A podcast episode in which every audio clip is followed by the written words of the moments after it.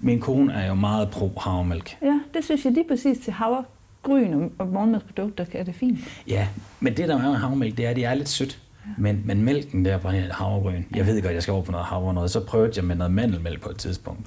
Det var funky. Ja, det er også meget sødt. Ja, så prøvede jeg med soja. Det er helt, det, det, det kan jo, det har ikke noget med noget at gøre. Nej, Så jeg mangler lige at give den et rigtigt skud med havremælk. Det er det der med lige 10 dage. ja, så er det det, okay. ikke? Ja. Velkommen til podcasten Bæredygtig Business. Vi befinder os i en tid med store udfordringer. Klima- og biodiversitetskrise, knappe ressourcer og social ulighed. Men i Bæredygtig Business ligger vi idealismen på hylden og undersøger, hvilken rolle verdens virksomheder vil spille i omstillingen til et bæredygtigt samfund. De globale udfordringer kan nemlig ikke løses af velgørenhed og filantropi alene. Hvis vi skal afværge den nuværende kurs mod katastrofe, så skal vi lave bæredygtighed til sund forretning. Mit navn er Steffen Max Hø. Jeg er forfatter og foredragsholder og har arbejdet med bæredygtighed de sidste 10 år. Jeg taler med førende eksperter og undersøger, om der er penge i at tage et socialt og miljømæssigt ansvar. I denne episode skal vi tale bæredygtighed og marketing. Og til at tale om det, har vi sat Julie Daggaard fra Denso i stævne. Adskillige undersøgelser viser, at danskerne ønsker bæredygtige løsninger. Ikke så meget, at det er deres eneste krav til produktet, men det er dog et parameter, der betyder rigtig meget for kunderne. Men kan de kende forskel på skidt og kanel? Meget tyder på, at bæredygtighed er vigtigt for kunderne, men at kunderne er i tvivl om, hvad bæredygtighed reelt er. Marketing har dermed en central rolle i at indsamle data om kundernes ønsker i forhold til bæredygtighed, og ikke mindst afdække kundernes viden om bæredygtighed. Marketing kan derfor hjælpe kunderne med at købe den løsning, som de reelt har brug for, men som belaster planeten mindst muligt. Vi skal også høre om Densus uddannelse i bæredygtig marketing, og hvordan de grønne forbrugere adskiller sig fra hinanden, og meget, meget mere. Julie Daggaard, tusind tak, fordi vi må komme ned og tale med dig hernede ved Denso. ja, velkommen. Tak skal du have. Og øh, du har jo sådan en fancy titel, som man jo tit har, når man er i internationale virksomheder. Og Denso er jo en stor virksomhed. Jeg tror, det er 42.000 medarbejdere. Ja. Japansk oprindelse. Ja, Og, øh, og japansk ejet. ja, Og du er ligesom growth director. ja. Og lidt andet, og det får du selv lov at forklare lige om lidt, inden vi skal tale bæredygtighed og marketing. Men kan du ikke lige sætte på ord på, hvad det er, du har lavet her i Denso, og også lidt om, hvad du har lavet inden? Jo, det kan jeg godt. Øh, Ja, Denso er jo som sagt japansk ejet, derfor det der fantastiske navn, som ingen kan udtale. øhm, og det er jo en, en, en, en gruppe af byråer, så vi har en masse byråer under os, øh, blandt andet nogle mediebyråer, Karat og Denso X, et øh, performancebureau, øh, iProspect, der laver SEO og øh, Google øh, Ads, øh, og Merkel, som laver blandt andet hjemmesider og øh, marketing automation. Så vi har sådan en, en bred portefølje af, af byråer og er 600 mennesker her i Danmark. Øh, Så en stor, en stor virksomhed, som ingen kender. Vi, vi, er, vi er hemmelighedsfulde, men øh, vi laver markedsføring på hele paletten for både nationale og internationale brands. Og der, øh, jeg startede her i 2013, hvor jeg lavede analyser og indsigter og strategiarbejde, og er egentlig øh, humanist uddannet. Hum- ja, jeg Jamen kan dog. medievidenskab. Det, Det skulle ingen tro med, ja, med tilhøret i retorik. Mm. Endda, så, øhm, jamen hold nu, det havde jeg aldrig gættet. Nej, det er sådan en kommersiel virksomhed. øhm, men så har jeg sådan bevæget mig over fra, jeg arbejder stadig indsigtsbaseret, men arbejder mere med strategi i dag, og øh, rådgiver virksomheder om, hvordan de kan vækste. Ved, øh, første omgang var det meget det her med, kan vi nå ud til nye målgrupper og med nogle nye produkter og nye budskaber. Øh, men de senere år er det så gået over i, hvordan man kan vækste gennem bæredygtighed. Det må jo siges, at øh, at være det rigtige sted, når man snakker strategi, så er det svært ikke at komme ind i bæredygtighedsagendaen. Det er det nemlig. Det Ja. er jo, vi kan jo godt blive enige om, at øh, fremtidens forretningsmodel, det er en bæredygtig forretningsmodel. Og øh, når jeg sådan tager ud til virksomheder, så taler jeg meget om det med den digitale bølge, de oplevede i nullerne og starten af 10'erne, og digital markedsføring og digital forretningsudvikling. Det er egentlig den samme bølge, vi oplever nu, bare med bæredygtighed. Mm. Øh, og det er jo ikke nogen øh, diæt, de lige skal igennem det der, ligesom digitalt. Det er jo en, en livsstilsændring øh, og en helt ny måde at tænke på. Øh, Det er faktisk en rigtig god pointe, og det er en god sammenligning. Jeg bruger den også selv, når jeg er ude det der med, fordi det kan man forholde sig til. Og mange virksomheder er stadigvæk i gang med digitaliseringen. Og den, det er jo heller ikke noget, man bare lige når, og så er der et punktum med det, og det fortsætter jo sådan set også. Men dog alligevel er det lidt mere håndgribeligt. Altså en lille smule mere håndgribeligt end bæredygtighedsagendaen, vil jeg påstå. Hvad er din fornemmelse med det? Ja, jo, det er det. Og især inden for marketing, som vi har arbejdet med, så er der alle mulige digitale værktøjer, man skal lære at bruge, og det er sådan til at gå til, fordi det er et værktøj. Hvor bæredygtighed, det er jo en ny måde at tænke på det er jo meget mere uhåndgribeligt og komplekst. Øh, og især det der med, øh, når man kombinerer ordet marketing og bæredygtighed. Så begynder folk at blive gift, lidt bekymrede. Det er giftigt. Ja. Øh, altså, da, vores øh, industri eller branche er jo kendt for også at skabe overforbrug og impulskøb og skabe spiseforstyrrelser hos piger, fordi man bruger for tynde modeller eller fake news. Øh, en, en virkelig mange dårlige associationer. Og når man så sætter det ord sammen med bæredygtighed, så, øh, så er der mange greenwashing-klokker, som begynder, ja, begynder at bimle og bomle. Ja. Øh, så det er jo noget af den udfordring, jeg synes øh, er spændende at gribe ind i, fordi vi står jo hele den branche, jeg er i, står jo over for at skal retænkes. Vi skal simpelthen genopfinde os selv. Vi skal finde ud af, hvordan kan man lave markedsføring, uden at skabe overforbrug. Altså det her nødvendige forbrug og skal tjene penge på en ny måde, vækste på en bæredygtig måde, øh, som er rigtig svært, men det er også et kæmpe potentiale, og jeg tror også på, at hvis vi skal have forbrugerne, danskerne til at ændre adfærd, jamen så er markedsføring bare en af de mest kraftfulde værktøjer. Øh, for hvis vi laver kampagner, der opfordrer folk til at have en mere bæredygtig adfærd, så kan vi virkelig rykke meget. Helt enig. Og det er meget sjovt, for nu snakker vi lige bæredygtighed og digitalisering før, for digitaliseringen er nem for virksomheder at forholde sig til, fordi den understøtter den eksisterende forretning. Altså der vil man gøre den effektiv, man vil sørge for, at de tjener flere penge med det samme, og, og altså, det er generelt noget, der er nemt at købe ind i. Det er selvfølgelig lidt svært at arbejde med, det medgiver jeg 100% ikke, fordi det er nemt, men hvorimod bæredygtighed kaster altså nogle problemstillinger op omkring det her med, skal vi blive ved med at tjene penge på det, vi gør, og der er jo mange virksomheder, der sidder i den lineære økonomi, der tænker, jamen jeg skal producere så meget som muligt, sælge så meget som muligt. Og det er altså svært kompatibelt med bæredygtighedsagendaen. Så skal man jo gøre det på nye måder. Og det er jo der, at marketing bliver lidt sjovt, fordi at marketing har jo traditionelt, og nu er det dig, der er eksperten, jeg sidder jo bare og skyder lidt fra hoften, men traditionelt har marketing jo været noget, man river ind, når man skal sælge mere. Ja. Så nu handler det vel om, at marketing skal lære at sælge anderledes. Ja, sælge nogle andre ting. Ja. Det er det. Og det er jo sådan øh, stadigvæk den dag i dag, fordi vi kan måle og veje alt gennem data, så bliver vi jo målt. Dag for dag ser vi jo på salgstallet med de virksomheder, vi arbejder med, eller uge for uge i hvert fald. Øh, og pludselig, når man taler bæredygtighed, så skal man til at have nogle mere langsigtede KPI'er og nogle andre typer af KPI'er. Øh, så det er en kæmpe udfordring, og det er jo helt op i topledelsen, der skal begynde at, at måle mere langsigtet. Øh, jeg synes, sådan en af de bedste eksempler, det er Unilever med deres uh, Sustainable Living Brands, mm. som er Knorr og Dove og Lipton Tea. Um, Ben Jerry's. Ben Jerry's, ja. Som, uh, hvis man ikke ved, hvad, hvad CEO-aktivisme eller corporate activism er, så skal man følge Ben Jerry's på Instagram. Ja. Det er en fornøjelse. De er nemlig rigtig dygtige. Det er det. Og jeg synes, det der var jeg har øh, fulgt Unilever meget, fordi de faktisk siden øh, 2010 jo har lavet de her Sustainable Living Brands, og de resultater, vi har set de sidste 10 år, det er, at de brands kontra deres egen, de andre brands i deres brandportefølje, de vækstede 69 procent hurtigere og de står i dag for 75 procent af omsætningen i væksten. Så det viser bare, at hvis man satser på bæredygtighed og tør sig langsigtet, jamen så vækster de brands faktisk mere end deres øvrige brands. Så det er bare sådan et rigtig godt eksempel på, hvordan man kan altså ja, populært sagt drive profit med purpose, at man faktisk godt kan, kan arbejde bæredygtigt, arbejde langsigtet med brandopbygning, hvis man tør. Øhm, noget af det, som øh, Paul Polman også gjorde, der var CEO for Unilever dengang, det var, at han sagde der med, det der med, at vi skal rapportere, rapportere til vores aktionærer hvert kvartal, det dur simpelthen ikke, når vi skal omlægge til en bæredygtig forretningsmodel. Vi er nødt til at have længere tid til at opbygge de her brands.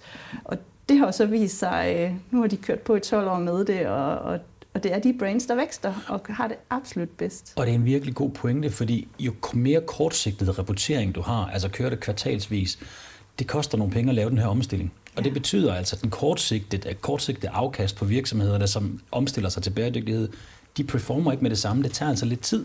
Men når de så laver omstillingen, så går det rigtig godt. Og der har vi jo Dong Ørsted situationen ja. herhjemme også. Og Unilever er en super, super spændende virksomhed, eller konglomerat er det jo egentlig, ikke, som har alle de forskellige virksomheder under sig. Ja. Og de er jo kommet til den konklusion, at der er flere penge i virksomheder, der arbejder med bæredygtighed. Men det, der også er spændende med undersøgelsen, det er, at man kan ikke se, hvad er det, der gør, at de her virksomheder, der har et bæredygtigt brand, eller et bæredygtigt indsatsområde, eller en bæredygtighedsstrategi, hvorfor det er, at de klarer sig bedre. Man kan bare se, at de gør det. Ja. Og det er jo der, det bliver rigtig spændende. Ja. Ja, og i en marketingkontekst, så er det jo dermed, for eksempel Dove, de har det her øh, brand omkring, at de vil gøre, at man elsker sig selv. Det handler ikke om det ydre, det handler om den indre skønhed, find your inner beauty. Lige nu arbejder de rigtig meget med unge kvinder, der, øh, hvor 50 procent af dem de ændrer filter på Instagram og Snapchat, fordi de vil være pæne og ændre deres udseende. Det er jo frygteligt, altså.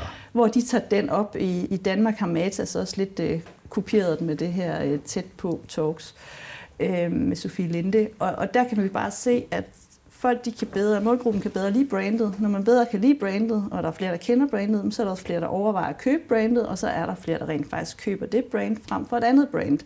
Så hele den der i en marketingkontekst er det jo at tro på, at når jeg får øh, højt kendskab, og folk kan lide mig for de rigtige imageparametre, så er købsintentionen også højere, og så ender man også ned i ned i bunden af købstrakten med rent faktisk at købe produktet. Øh, men det tager længere tid, det tager lang tid at opbygge det her brand, og nogle gange er det bare lettere at køre, øh, vi kører 30% rabat i den her uge. Så kan man se salget her nu. Men på lang sigt, så er det en dyr måde at køre 30% rabat uge for uge for uge. Øh, så det er derfor over lang sigt kan vi se, at dem, der tør arbejde med brandet og lave et commitment til, om det så er social ansvarlighed som Dove, eller øh, om det er øh, Lipton te, der går op i det med, at man ikke skal fylde tekanden helt med vand, så bruger man faktisk alt for meget energi på at koge det vand. Fyld den nu bare til det, du skal, og tager den mere sådan grøn CO2-tiltag, øh, men, men alle deres brand har det her commitment til at gøre noget godt for samfundet eller for kloden. Og det ser vi øh, rykke på lang sigt. Og, øh, og det køber jeg 100%. Det er jeg slet ikke i tvivl om, at du har ret i. Og det, det taler selvfølgelig også for, at det er ikke sådan et, et quick fix, hit and run. Man skal lige ind og fortælle lidt om bæredygtighed, og så ud igen, og så er det hele godt. Men øh, så jeg køber alt, hvad du siger. Men hvad med den del, der så handler om, de reelt leverer varen? Fordi nu snakker vi jo om, om at påvirke brandet, vi snakker om at, at kommunikere det, om at vise, hvad det er, man gør. Men hvor, øh, hvordan kigger man på, om man leverer varen? Hvor er ligesom den indsats hen i forhold til, hvor godt det går med virksomheden økonomisk? For man kan jo godt fortælle rigtig meget, uden nødvendigvis at gøre ret meget. Ej, den, den er vi over i dag. Altså alle, der, øh, der arbejder med bæredygtighed i en marketingkontekst, de har fuldstændig styr på deres eget penalhus. Det har Denso også selv. Altså det er jo klart, vi, er, vi har jo selvfølgelig styr på vores, øh, forpligter os til mål med Science-Based Target. Vi har 50-50 kønsfordeling i direktioner. Alle de der øh, sådan helt basic ting, vores investeringspolitik er ud fra ESG-principper fordi du skal have styr på, øh, på dit fundament, du skal have styr på din data, din dokumentation, for det er det, der gør, at du ikke kan blive udsat for en greenwashing-sag. Hvis du har styr på dit bagland, så kan du begynde at kommunikere det her mere øh, forbrugerrettet i en øh, B2B-kontekst, altså erhvervskontekst, så er det jo også mere, der skal du virkelig kunne dokumentere jo, øh, for at leve op til, øh, til, til de krav, der er der. Øhm. Og Densus arbejde, det, det er jeg helt med på, for det har vi også talt om tidligere, så det er sådan set rigtig fint. Men jeg mener, det der med at gå ud og lave kampagner for andre virksomheder, når man sidder som mediebruger og gør det, så ved man jo egentlig ikke, hvor meget de reelt gør. Så hvor meget spiller det ind, det der med, hvor meget de reelt gør, kontra hvor meget de taler om? Det er jo sådan en lidt flydende overgang. Man, man kan jo ikke, altså jeg går ikke ud fra, at man kan gå ind og snakke med kunden om, hvor meget leverer I egentlig på det, men det er klart, at budskabet er vel stærkere, hvis de reelt også leverer noget? Det er jo vores opgave. Det er jo netop at gå ind og spørge, har I jeres bagland i orden? Må jeg se jeres øh, bæredygtighedsrapport eller CSR-rapport, okay. før at vi går ud og markedsfører? Fordi det er jo den måde, vi sikrer en greenwashing-sag på. Plus deres troværdighed blandt forbrugerne. Øh, så det er vores ansvar. Så det er faktisk en del af det, I tager på jer? Ja, og, og vi er ikke øh, revisor eller noget, men, men når de fremlægger deres rapporter, vi kan se, okay, I har faktisk styr på det, I gør de indsatser, så kan vi begynde at kommunikere det. Så er der mange, der siger, men skal vi så ikke kommunikere, at nu har vi skiftet til LED-pærer? Ej, det, ej, det skal I ikke. Det, er, det har faktisk ingen betydning for slutbrugeren. Altså, så produktnært som overhovedet muligt. Øhm, og det må heller ikke, bæredygtighed kan jo ikke sælge sig selv. Øhm, vi har også lidt sushi som kunde, og de er jo øh, virkelig bæredygtige virksomheder, fuldstændig styr på, øh, de på deres meget. fisk. De gør rigtig meget og B certificeret Men vi kan også se, at hvis vi kommunikerer øh, bæredygtigt om deres fisk, jamen det er der ikke nogen, der køber det. Man køber sushi, fordi man vil have kvalitet, og det er lækkert. Og så er det så fedt, at de lige har styr på bæredygtigheden oven i det, og vi kan lave Pancet-kampagne, den her indsamling af affaldskampagne, der, der gør en god øh, bæredygtig adfærd. Men det er jo stadigvæk, øh, produktet skal være godt og være kvalitet. Og så kommer bæredygtigheden bare som sådan ekstra... Øh, ja, fordi det jeg fisker efter, og, og det, jeg vidste jo godt, at I går ind og kigger på, hvad det er, at jeres kunder reelt gør, fordi der er vel også en del af den klassiske rådgivning, der ligger i, at kunderne ikke skal gå ud og sige noget, som ikke er rigtigt, fordi det giver jo bagslag, så bliver kunderne jo naturligvis utilfredse med deres, deres rådgiver. Ja. Så der ligger vel noget i at hjælpe kunderne med at sige til dem, her der er I måske lidt tyndbenet. Ja. Det, kan, det skal man passe på med, hvor meget man kommunikerer. Ligger der noget i det? Ja, og det er jo også derfor, vi har valgt at lave en intern uddannelse, ligesom øh, vi egentlig rådgiver, du også rådgiver virksomheder om, at vi skal uddanne vores øh, medarbejdere inden for bæredygtighed, og det er sådan set lige meget hvilken virksomhed man sidder i, om man er kok eller rengøringskone eller hvad man er, og der er vores forpligtelse jo så at kende, øh, kende vores fan på marketing, og der ved vi bare, at hvis der ikke er styr på kerneforretningen, så skal vi ikke kommunikere. Mm. Øhm, så derfor har det været rigtig vigtigt for os, at vores medarbejdere øh, er blevet uddannet og har været igennem et uddannelsesforløb øh, og forstår, hvad en bæredygtig forretningsmodel er. Det er jeg glad for, at du bringer uddannelse på banen, for det er jo noget af det, vi skal tale om i dag, fordi det er jo ikke nogen hemmeligheder. Jeg er jo super tilhænger af, at der skal mere uddannelse til omkring bæredygtighed. Og, øh, og som jeg altid siger, som, som Einstein har sagt før, så lad nu ham få æren for det. Men det er jo det der med det citat, der er fra Einstein, at vi kan ikke løse de problemer, vi står i med den samme tænkning, som har skabt problemer. Ja. Og det vi har jo grundlæggende en ret stor udfordring, at vi skal simpelthen have både vores kunder og os selv ude i virksomheden til at forstå mere bæredygtighedsagendaen, ja. så man kan bruge det, så man kan fortælle om det, så man kan udvikle efter det og alle de her ting.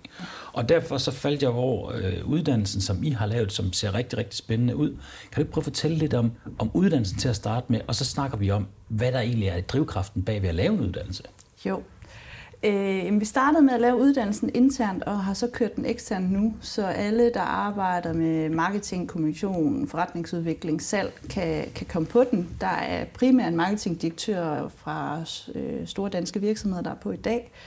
Øh, og den består egentlig af, af først og fremmest at få den her bæredygtige forretningsforståelse fordi vi netop ikke kan kommunikere, før vi har forretningsforståelsen i det. Øhm, og der er blandt andet også noget, vi går øh, butterfly-modellen igennem i forhold til cirkulær økonomi. Fordi hvis man begynder at tænke i, hvordan kan vi øh, renovere, reparere, og dele vores produkter, så får man også en masse gode idéer til, hvordan kan vi så markedsføre det.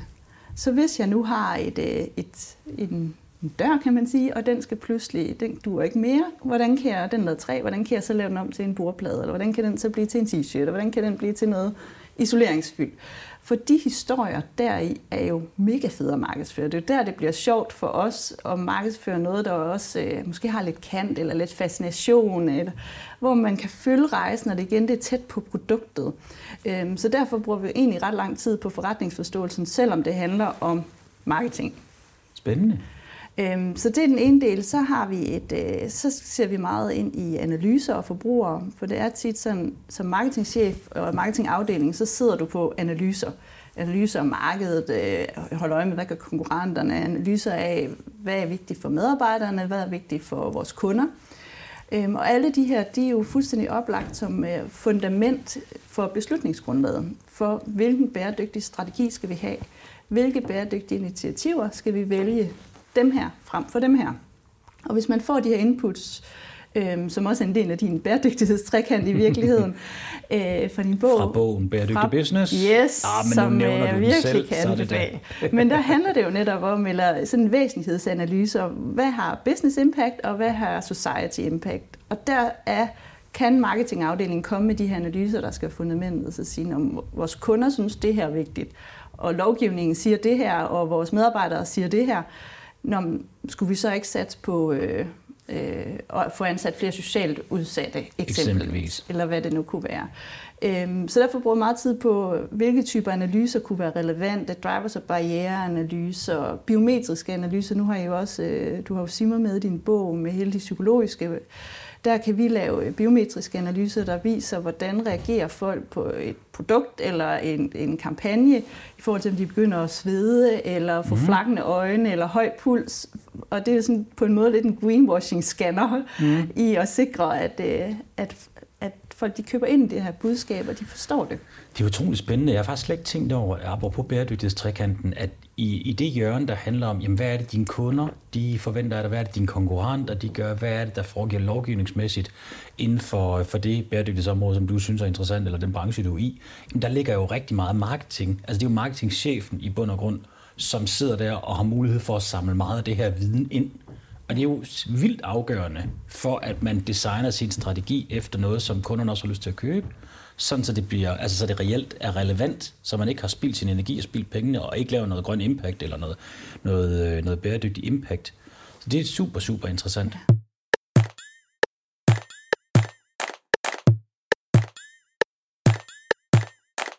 Hvordan har jeres egen medarbejdere taget imod den her uddannelse? Fordi I startede med at køre et forløb med jeres egen medarbejdere. Ja. Hvordan tog de imod det? Fordi det er jo også altså, mennesker, som beskæftiger sig med alle mulige forskellige ting her i, i Denso. Ja, øh, de har taget virkelig godt imod det. Selvfølgelig var det sådan lidt... Øh, jeg brugte egentlig sådan et, et eksempel med briller, det der med, når, når man skal begynde at bruge briller, at til at starte med, så man skal jo briller, fordi man ser sløret og ikke helt kan forstå det. Så får man brillerne på, så har man hovedpine de første ja. dage, man lige skal tilvende sig. ja. Og så ser man klart.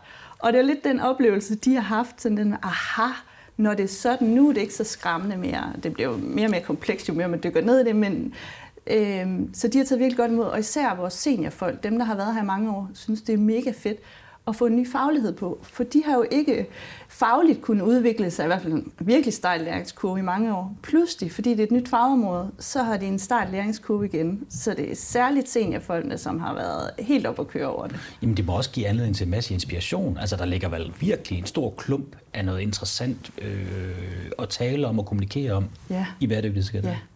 Og også, øh, når vi jo arbejder med marketing, og som vi har nævnt dermed, vi er også lidt nogle, øh, nogle bad boys ja. øh, på mange måder. Det er, ikke, det er ikke det bedste ry, I alle sammen har der. Nej, og så kan man faktisk godt få lidt mening i, at vi kan rykke adfærd gennem kampagner.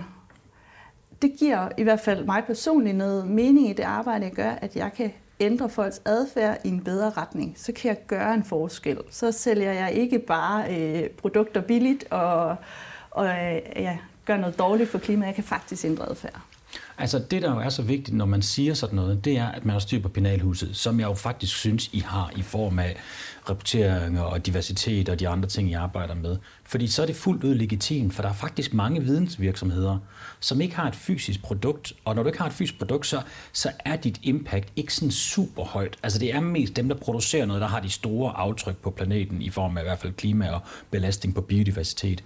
Men der er mange vidensvirksomheder, som jo er, det er jo begavede mennesker, som også gerne vil chippe ind. De vil gerne hjælpe men hvor er det så, man skal sætte ind hen? Og der er det netop det der med, der kan man godt gå igennem sine kunder og hjælpe kunderne med at opnå noget. Banksektoren arbejder jo virkelig hårdt på at blive bedre til at rådgive kunderne til at arbejde med bæredygtighed, fordi de harmonerer jo godt både med bæredygtighed og med, med bundlinjefokus. Så lavede I den her uddannelse, og så fik I jeres første hold kørt igennem. Ja. Hvordan, øh, hvordan blev det taget imod, da I var ude og tale med jeres kunder omkring det? Ja. Fordi det er jo også lidt sjovt, som vi har været inde på tidligere, det der med, når man arbejder med marketing, handler det jo tit om at sælge mere, og nu kommer man med et budskab, som måske er lidt ja. anderledes. Altså, er der ikke nogen, der tænker, hov, hov, hov, hvad skal I nu med jo, det her? det er der helt sikkert, og jeg kan mærke, dem, øh, som virkelig er gået all in på vores interne uddannelse, det er jo også nogle af dem, som underviser eksternt på vores uddannelse nu. Altså, så der er en, der underviser i analyser, der er en, der underviser i strategiske partnerskaber om bæredygtige handlinger, der er en, der underviser i grønnere øh, websites. Øh, websites de udleder lige så meget CO2, som al flytrafik gør. Så der er en kæmpe indsats der at få ryddet op ja, på sit website. Ja, fordi en masse energi. Og... Ja, jo flere øh, ting du trykker på, jo flere processer du skal igennem, jo flere videoer der skal afspilles, jo mere udleder. Så det med at få ryddet op i sit website, så det faktisk også giver en bedre brugeroplevelse, og performer bedre, jamen det er der også en, der underviser i.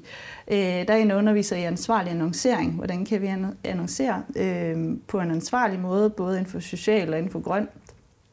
Øh, og sådan har vi inden for alle de her fagområder inden for marketing, har vi nogle interne undervisere, og så har vi nogle, øh, nogle eksterne undervisere, der også kommer ind, øh, og nogle blandt andet dig, Steffen. Nå, yes, det gør jeg. Det gør du. Og vi har også øh, jamen, øh, NGO'er inden øh, Verdens Naturfredningsfonden, Muskelsvindsfonden, Det Menneskelige Bibliotek. Øh, vi har en psykolog inden, øh, så vi ligesom dækker os godt af. Men alle dem, vi har, der er interne undervisere, det er klart, de føler sig rigtig godt klædt på til, de har en bred bæredygtig øh, forståelse, og så har de en niche inden for lige præcis deres fagfelt, som for eksempel kunne være websites eller grøn teknologivalg. Øh, så de føler sig helt trygge ved at gå ud til, til virksomheder og præsentere det her. Og det er jo også en rigtig god strategi for ja. at få det ind i organisationen. Ja. Altså at man har in-house undervisere i det. Ja. Altså det er jo gode ambassadører. Det er det nemlig, men jeg vil så også sige, at dem, der så ikke er det, de føler sig mere usikre fordi der netop er den her øh, skepsis omkring det, og kan vi nu stå op for det? Vi er også meget ydmyge omkring, at vi ikke er i mål, eller og målstregen flytter sig hele tiden, og har vi helt styr på, der er ikke så mange erfaringer. Vi har heldigvis, vi er jo internationale, så vi har nogle globale kollegaer med, med mere erfaring, der, kan, der også kan bidrage, øh, og vi kan støtte os op af. Men der er den der usikkerhed, og når der så kommer en øh, ud til virksomheder, så skal de jo også høre det for første gang, og få det her helt nye måde at tænke på. Så de er jo også både usikre, og de er kritiske, og, øh, og det har været meget forskelligt. Nogle har tænkt sådan, når jeg sidder som marketingdirektør, jeg kan få en mega central rolle i vores virksomhed, jeg kan netop bidrage øh, virkelig til omstillingen. Det vil jeg gerne. Så taber de ind og tager den her uddannelse. Og så er der andre, der, der ikke er klar endnu, der siger, jamen jeg har ikke nogen bæredygtige produkter at markedsføre, så er det ikke relevant for mig. Og hvor jeg er nødt til at sige det med, jamen det handler faktisk ikke kun i hvert fald om kommunikation og markedsføring af bæredygtige produkter. Det handler netop om i din dagligdag at have en mere bæredygtig tankegang. Tag de her mere bæredygtige valg. Det er jo også så lavpraktisk som vælge et trykkeri, der ikke bruger øh, kemisk blæk, og som bruger, trykker på genbrugspapir og trykker her i Danmark, hvor det ikke skal transporteres. Lad være med at flyve om på den anden side af jorden for at lave en reklameoptagelse. Kunne du lave det fotoshoot i Danmark? Eller kunne du øh, hyre en lokal i Australien så, og styre personen over Teams. Så det er alle de der valg i dagligdagen, som, øh, som vi skal til at arbejde med inden for selve marketingafdelingen. Og det er jo igen der, hvor viden bliver så central, for det er simpelthen et spørgsmål om, der er for mange derude, der ikke har nok viden omkring bæredygtighed. Og nu er vi jo nogen, der har gravet os ned i det, så det er jo nemt for os at sidde og snakke om, at, at man mangler viden derude, men det gør man til at netop at, at gøre sig de her overvejelser. Mm. For jeg tror, der er rigtig mange, både kunder, men også privatpersoner, som tænker, at den grønne omstilling handler om, at vi skal skifte fra sort energi til grøn energi. Ja. Men det er så mange områder, vi skal sætte ind på, og jeg synes, det her eksempel med, at jamen, hvordan er det, at man laver en optagelse, kunne man tænke mere energivenligt ind i forhold til det, hvordan man kan clean sin site op, sådan så det er, at den ikke er så tung at køre rundt med, og dermed ikke bruger så meget energi, er gode konkrete eksempler på, at alle kan chippe ind, også i en marketingsafdeling. Fuldstændig. Og jeg, jeg er fuld af den overbevisning med, og det er jo en diskussion meget med det men alle de her små greb i hverdagen, mange begge små, det fører noget, og det gør os bevidste om, at når der så skal tages de store valg, når man virkelig skal til at investere, jamen så tænker man bæredygtigt. Fordi det er kommet ind lige så stille gennem dagligdagen, om det så er, at man tager kort op bade derhjemme, eller er cyklet frem for at tage bilen, eller man har valgt en grøn teknologi, når man, hvis man skulle have en ny øh, teknologi. Øhm, så, så det tror jeg på er med til at gøre, at man konstant tænker bæredygtigt og har det som top of mind. Jamen det tror jeg, du er fuldstændig ret i. Jeg tænker også, det der er meget vigtigt, altså det er jo i hvert fald min erfaring, når jeg sidder med virksomhederne derude, det er, at der er jo rigtig mange, der gerne vil gøre nogle ting, og det skal man også. Men skal man aktivere den her gode indsats, man gør, som er god for planeten, enten om det er, er det grønne i form af, klima, eller vi snakker biodiversitet, eller om det er det sociale. Det, der også er rigtig vigtigt, det er, at man sørger for at samle dokumentation op undervejs. Fordi ens kommunikation står meget stærkere, når det er, at man husker at lave en ordentlig strategi, lave nogle ordentlige handlinger, og sørge for fra starten af at få målt og vejet det så godt man nu kan, så man kan vise det. Ja. Og det er, det er sjovt, det du siger med at lave en ordentlig strategi. Noget af det, som øh, vi har siddet med lige nu, det er hele partnerskabsdelen. Vi har jo tidligere lavet rigtig mange kontrakter for sponsorater af små fodboldklubber, og det, der kendetegner virksomheder i høj grad dem, så sponsorerer de lidt her og lidt der, lige den lokale der, og så var der en, der lige kendte. Og så bliver det en masse små ting, og der er ikke rigtig nogen rød tråd. Og der oplever vi nu, fordi man tænker bæredygtighed ind, så skal der ryddes op, så kigger man alle sine øh, sponsorater igennem, og siger, hvilke nogen giver egentlig værdi, hvilke nogen giver ikke værdi. Og kunne vi erstatte nogle sponsorater med partnerskaber, hvor vi går sammen med en anden virksomhed, eller en NGO, eller en forening af en eller anden slags, om øh, hvis man har den samme grønne mission, kunne vi arbejde sammen med det? Kan vi bytte viden? Kan vi øh, bytte øh, ekspertise på en eller anden måde? Kan vi bytte data om at opnå øh, et større formål? Øh, så, så det er en af de der eksempler på, lave nu en ordentlig strategi øh, og satse på kvalitet, få gode partnerskaber, i stedet for det der med drøshister her. Så ved det jeg det. godt, der er en hel masse øh, kultur i virksomheden. Det er giftigt at sige, der kan være andre hensyn. Men det er bare et eksempel på at øh, få ryddet op, tænke sig om, men, men det er bruge sine kræfter rigtigt. Ja, og det er et rigtig godt eksempel. Og jeg synes også, dit eksempel før med Lipton te, altså det, er jo, det, er jo, det giver god mening, og vi beskriver det også i bogen, det her med, at der skal være en sammenhæng mellem din indsats og din forretning. Så når Lipton de går ud og siger, lad nu være at fylde din tekande helt op, fordi du skal, jo, altså, du skal jo varme så meget mere vand op, og vi ved bare, at man ikke drikker en hel tekande. Så medmindre du drikker en hel tekande, så lad være at fylde den helt op. Det er jo i tråd med deres kerneforretning, og ja, det giver rigtig, rigtig god mening. Og det er klart, det er selvfølgelig ikke nok. Nu sidder vi jo bare og snakker ja. Øh, isolerede små indsatser, ja. og bare arbejde med det. Men, men det der med, at der skal være en sammenhæng mellem din forretning og dine handlinger, det er jo der strategien kommer ind. Ja. Fordi det er simpelthen passé ja. at man bare tager lidt penge fra sit overskud, og så giver man det til noget. Præcis. Det kan vi gøre, når der sker frygtelige ting i Ukraine, som der sker lige nu. Så kan det godt ja. være, at man skal til lommerne og lige gøre lidt ekstra, som måske ikke har noget med ens kerneforretning at gøre, men ellers så skal man gå en retning. Det handler om transformation af virksomheden. Ja. Det er det, og det har vi også sådan, øh, altså meget kigget ind i selv som, øh, som Densus. Med, vi har øh, noget, der hedder The Code, hvor vi tager ud og underviser både folkeskole, gymnasie, universitets- og erhvervsuddannelser i i første omgang var det netop øh, digitale medier, og hvordan passer du på dine egne data, fordi det er vores fagekspertise. Nu har vi så lagt bæredygtighedslaget ind over, hvordan hænger øh, bæredygtighed og digital adfærd egentlig sammen. Så der bruger vi jo vores faglige viden til at gøre en forskel. Ligesom vi skubber på vores virksomheder til at lave nogle kampagner, der flytter bæredygtig adfærd. Øhm, og, og det, det synes jeg personligt giver meget mere mening. Jeg synes, det rykker mere end at sponsorere et cykelhold, eller øh, hvad, hvad man nu kunne finde på. Ikke? Jo, og det er klart, som du selv siger før, der er også noget kultur, og det kan være, at man har 10 medarbejdere på det cykelhold, og alle folk bakker op omkring det, og så giver det måske mening, men, men du har fuldstændig ret. En anden indsats, som er i rigtig god tråd med både bæredygtighed og forretning, og, og, og digital adfærd, jamen det er den indsats, de har gjort omkring, at man der sker jo den her bevægelse nu med annonceringskroner, der ryger ud af landet til de store virksomheder, til de store, øh, ja hvad skal man næsten kalde dem, monopollignende størrelser som Google og Facebook, som tager rigtig mange annonceringskroner. Og det er faktisk en udfordring i forhold til, at vi kan finansiere ordentlig journalistik herhjemme. Ja der har I lavet en ret spændende indsats, som er et god i tråd med jeres, øh, jeres egen forretning. Vil du ikke fortælle om den? Jo, altså det er jo øh, sammen med JP Politikens Hus har vi valgt at sige, jamen øh, I har noget data om øh, de danske forbrugere, vi har noget data. Hvis vi slår det data sammen, så kan vi faktisk annoncere ud til de samme danskere lige så billigt og lige så høj kvalitet, som vi kan gennem Google og Facebook, som der bliver brugt meget, fordi de bare rammer de rigtige målgrupper til en rigtig billig penge øh, til en høj kvalitet. Men fordi vi netop har, har samlet vores data, så kan vi levere et lige så godt produkt. For det er det, der har været udfordringen. Det er, at vi har været lidt tvunget til at, at bruge de udenlandske annoncerer, fordi de havde i virkeligheden et produkt, øh, som de danske medier ikke kunne hamle op med. Men det har vi udfordret nu. Og så vil vi selvfølgelig hellere flytte nogle penge til de danske medier, til den danske økonomi og sikre en bedre fri presse, som vi jo virkelig er afhængige af i de her år, hvor der er blandt andet udfordringer med, med fake news og dybdegående journalistik. Så hvis vi kan støtte det, øh, så er det en del af det, vi kalder ansvarlig annoncering. Og ansvarlig annoncering, det er jo mange ting, men det er det her med at støtte den danske frie presse, som er et eksempel på det.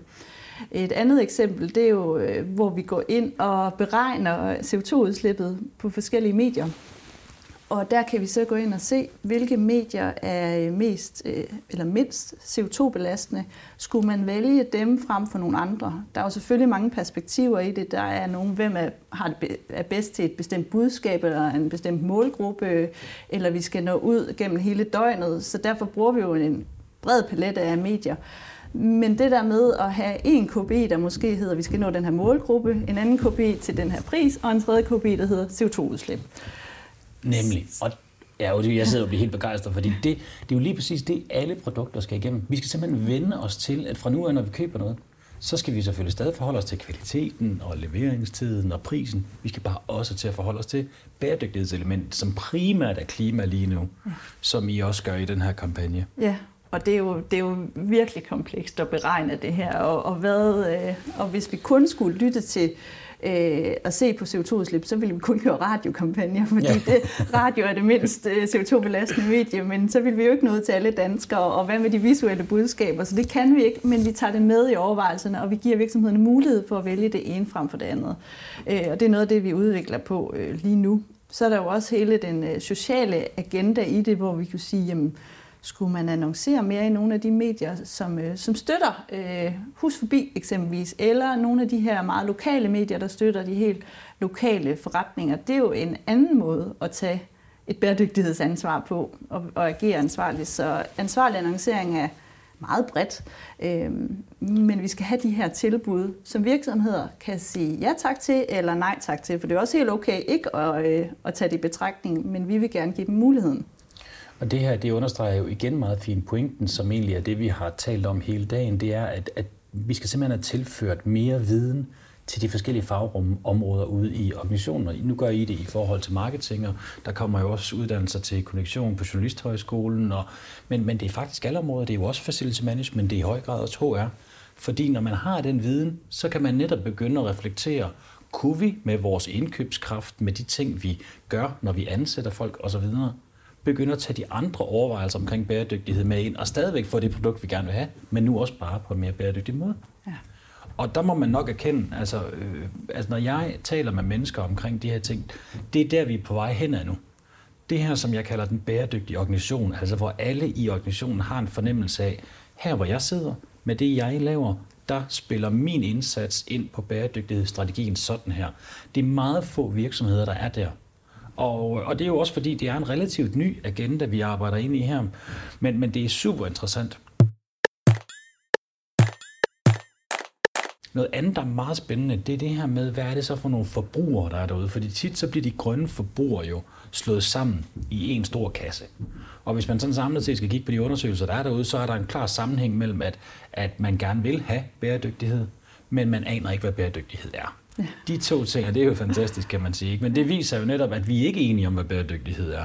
Vi er overhovedet heller ikke enige om, hvordan man opnår det som forbruger, når vi er ude og købe ting. Men vi vil æderbank med gerne have det. Ja. Så der har man i hvert fald en kommunikations- markedsføringsopgave i sin virksomhed. Men I har jo i jeres undersøgelse faktisk været inde og, og dissekere de her grønne forbrugere lidt, så man kan få et mere nuanceret billede af, hvad er det for en type grøn forbruger, der er derude. Vil du ikke prøve at fortælle lidt om undersøgelsen først, så vi lige kan jo. tjekke, om der er validitet omkring? Er jo. det bare 10 mennesker, I har snakket med? Eller hvad ja, jeg skulle til at sige, nu starter jeg med at sige, at jeg kommer fra en analyse af indsigtsbaggrund. så, så nu kan du virkelig køre dig selv ned. ja, jeg skulle til at sige, at jeg er meget ærkær omkring at arbejde validt. Øhm, og vi har faktisk en tradition for at lave forbrugerundersøgelser. Vi har blandt andet i 2017 lavet et studie omkring udkants Danmark, øh, eller forkants Danmark, som vi kaldte det, den positive. Vandkants Danmark er der også nogen, ja. der siger. Det og det overset øh, kommercielle potentiale der, men også samfundsrelevansen i det, vi har lavet omkring tillid. Vi har øh, lavet omkring, danskerne flytter mere og mere. Hvad fortæller det om os, at vi, øh, at vi flytter mere og skifter mere job og bliver skilt mere? Alt det er sådan, at vi er mere omstillingsparate. Og, og det sidste studie, vi så har lavet, det er det her med de grønne forbrugere, hvor vi har talt med forskellige forskere, blandt andet også Simon Elsborg Nygaard. Øh, vi har talt med øh, Line, som du havde med i forrige episode. Line øh, Smelts fra Journalisterskolen. Ja, lige præcis. Og vi har interviewet en masse virksomheder, dem der går forrest. Øh, vi har lavet en helvedes masse researcharbejde. Og så har vi interviewet en masse forbrugere kvalitativt øh, og lavet en spørgeskemaundersøgelse med 3.000 respondenter. Så det er sådan en, en iterativ proces, hvor øh, vi undersøger feltet både bredt og smalt og i dybden. Og der har vi jo så fundet ud af, øhm, at vi har kategoriseret fire forskellige typer af grønne forbrugere, øhm, som udgør to tredjedel af den danske befolkning. Og så er vi også, jeg blev faktisk lidt chokeret, men der er også en tredjedel af danskerne, som overhovedet ikke interesserer sig for klima og miljø, og som ikke øh, ser det som en, en udfordring, og slet ikke tror, vi er en klimakatastrofe, eller føler, de kan bidrage. Øhm, så det, det er jeg ret chokeret over, at der er så mange, vi skal have flyttet. Øhm, så, så, så det er den ene del, men så er der de her to tredjedele, som er bevidste og gerne vil gøre en forskel, og dem har vi så inddelt i fire grupper. Ja, så det er to tredjedel af danskerne, de er altså pro, der skal ske noget på bæredygtighedsagendaen. Jeg kalder det altid bæredygtighedsagendaen, fordi det dækker sådan lidt bredt over det hele, men, men det er særligt klima, de det, kigger på. Ja, for det, vi startede med, vi startede faktisk med at lave sådan en indledende spørgsmål, hvor vi fandt ud af, hvad forbinder danskerne med bæredygtighed. Og der fandt vi ud af, at alle de parametre, der var, øh, det handlede om noget med det grønne. Der var ikke ret mange, der nævnte øh, sociale udfordringer. Så derfor valgte vi at sige, okay, for at snævre ind, så fokuserer vi på klima og miljø. Øhm, og det vi så gjorde, det var, at vi spurgte dem til en hel masse spørgsmål, som øh, hvor optimistisk eller pessimistisk er du for fremtiden? Hvor meget synes du selv, du kan gøre en forskel? Hvor meget er du afhængig af andre? Hvor meget gør du det for klodens skyld og vores skyld? Hvor meget gør du det for din egen skyld og, og det helt nære? Øhm, så vi havde en hel masse forskellige parametre på adfærd og holdninger og, og værdier, som vi inddelte dem på. Og der havde vi så de her øh, fire målgrupper, som vi kalder de aktivistiske, de blæredygtige, de bekymrede og de snusfornuftige. Skal vi ikke lige gennemgå dem, bare lige sætte et par ord på dem sådan en af gangen, fordi det er jo altid lidt sjovt at lige at lære dem at kende. De aktivistiske, det er vel næsten den, man, at den kan man jo godt forestille sig lidt, hvor de ligger henne. Kan du sige på ord om dem? Det sjove er, at jeg tror, når man hører aktivistiske, så tænker man øh, på Greta.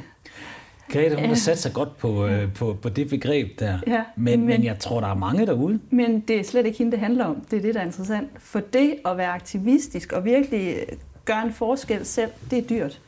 Det er relativt dyrt at købe øh, klima- og miljøvenligt. Det er er relativt dyrt at investere i en elbil. Det er relativt dyrt at have en klimavenlig adfærd. Prøv at tage på klimavenlig ferie, og så skal jeg, det er på ingen måde billigt. Nej, og derfor ser vi faktisk ikke ret mange af de her unge, der står på Rådhuspladsen og råber, øhm, fordi det er de ældre, der har råd til det. Så hvis jeg skal sådan karikere det fuldstændig, så er det Østerbro Spæltmoren, der har, der har ressourcerne til at være aktivist. Øhm, så det er en anden målgruppe. Det er dem i større byer. Det er dem med høj indkomst.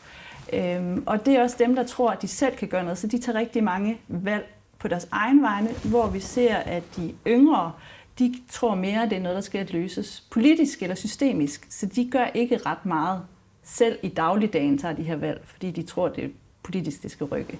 Det er så spændende. Og ved du hvad, jeg har taget mig selv i, altså i at være lidt efter min datter. Fordi så vil hun gerne købe en masse tøj hele tiden, hvor jeg kan sidde på min hellige hest og sige, ved du hvad, køb nu kvalitet i stedet for. Og hun får 250 kroner om uge om måneden i tøjpenge. Det er jo begrænset, hvor meget kvalitet man ligesom kan få for de midler.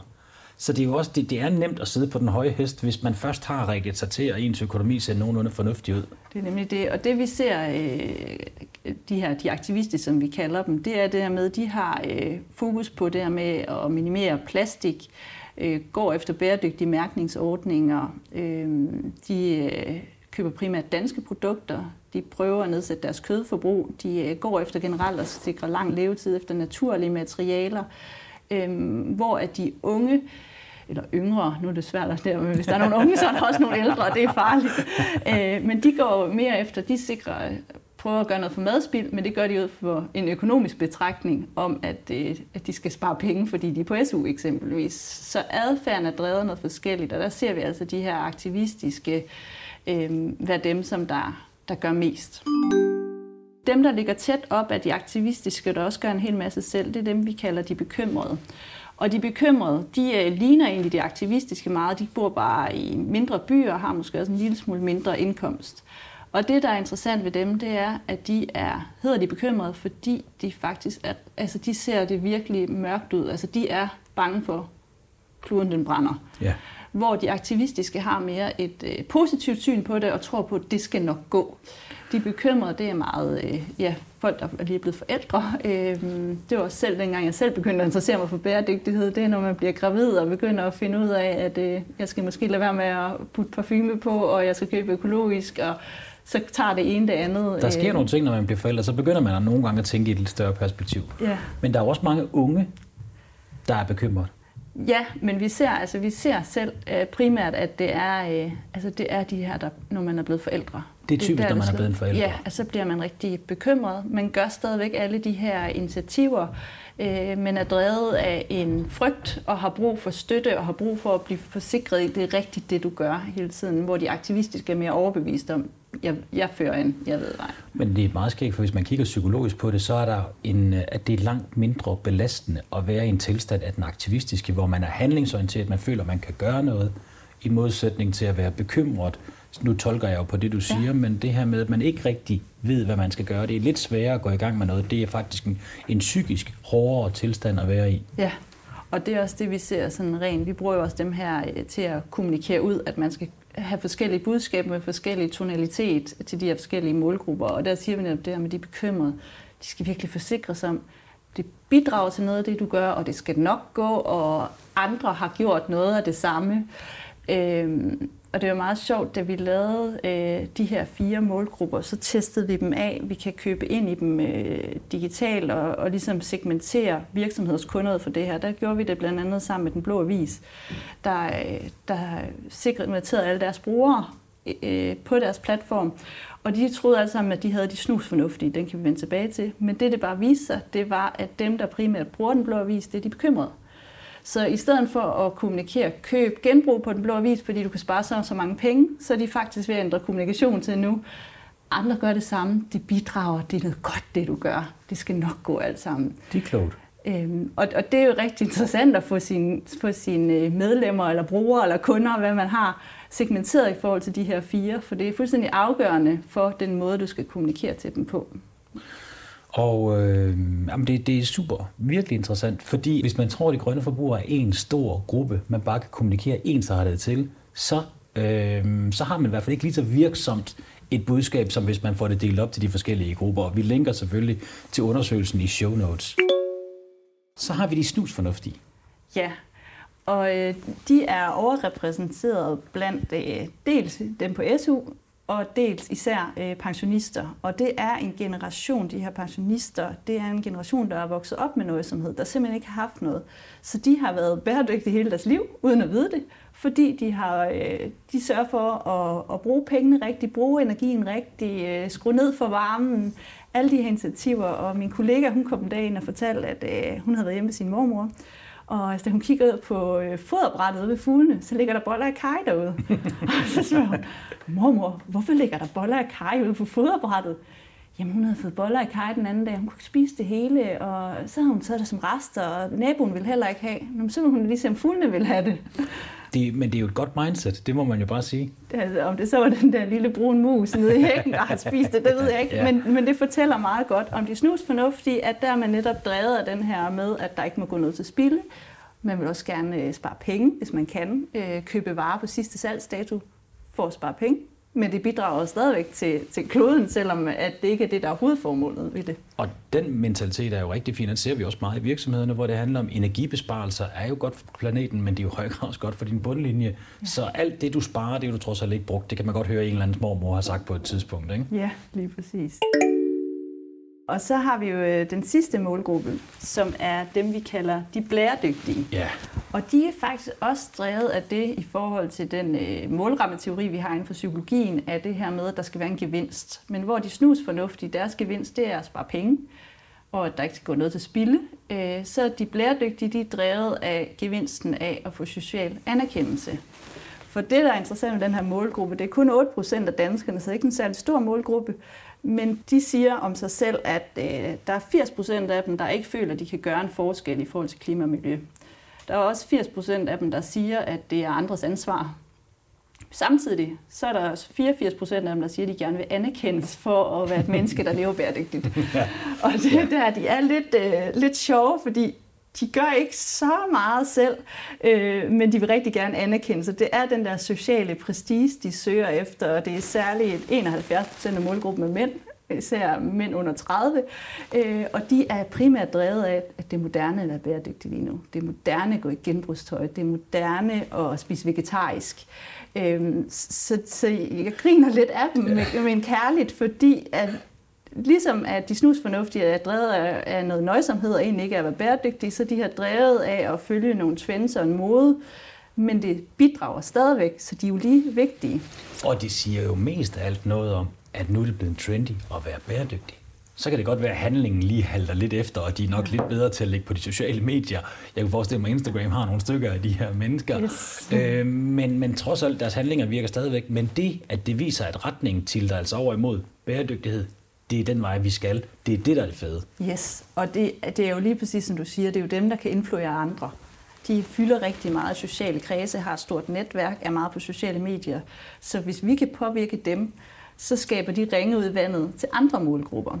Og vi ser også, at de her en tredjedel af danskerne, der endnu ikke har øh, set eller synes, at klimaet er så, så står så slemt til, jamen der ser vi faktisk, at vi kan flytte dem over i de blæredygtige via trend og mode blandt andet. Og vi kan også flytte dem over i de bekymrede, når de bliver forældre. Og så kan vi skubbe dem mere op, og så kan de blive aktivistiske på sigt. Men du kan ikke flytte nogen, der er ignorante eller ansvarsfraskrivende direkte over en aktivist. Men du kan godt flytte en blæredygtig over en aktivist. Så på den måde kan vi også få flere mennesker til at agere bæredygtigt ved at sluse dem ind i de bæredygtige.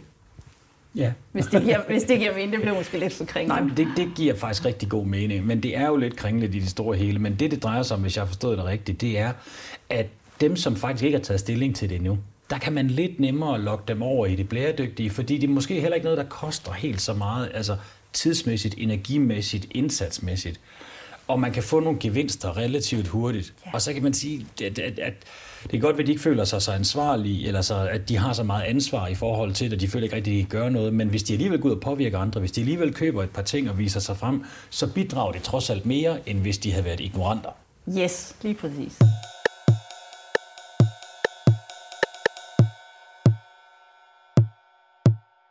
Så det, der egentlig er spændende, det er, at de her øh, grupper er ikke hugget i sten. Man kan faktisk godt flytte sig lidt imellem dem. Ja, og der, der vil jo også være i nogle situationer, hvor du agerer mere det ene frem for det andet. Øhm, så, så derfor skal man ikke, hvis man ikke lige siger, at jeg er kun i den her, så er det jo fordi, det er nogle flydende grupper. Men sådan grundlæggende, så har du jo nogle værdier og nogle overbevisninger om, kan jeg gøre en forskel, eller kan jeg ikke? Øh, gør jeg det for min egen skyld eller for andres skyld? Ja, og jeg, jeg synes, der er rigtig mange spændende ting ved det. Og i det hele taget, så synes jeg, det er meget spændende det her med, at man begynder at brække forbrugergrupperne ned i, at man ser på det forskelligt. Det der, jeg synes, der er rigtig spændende, særligt ved de bæredygtige, det er det her med, at, at man kan ikke bare lave et produkt, der er nu er bæredygtigt, men hvor det ikke er komfortabelt, hvor det ikke er lækkert, hvor det ikke er nydelsesfuldt. Altså, det skal stadigvæk virke godt det er ikke nok, at vi bare bytter alting ud med en bæredygtig variant, som så ikke virker lige så godt, som, som øh, kører kortere på literen. Altså det er jo derfor, der er så meget snak om, at vi skal have en elbil. De skal også kunne køre rigtig langt, sådan så vi får, får dem til at kunne det samme som en dieselbil.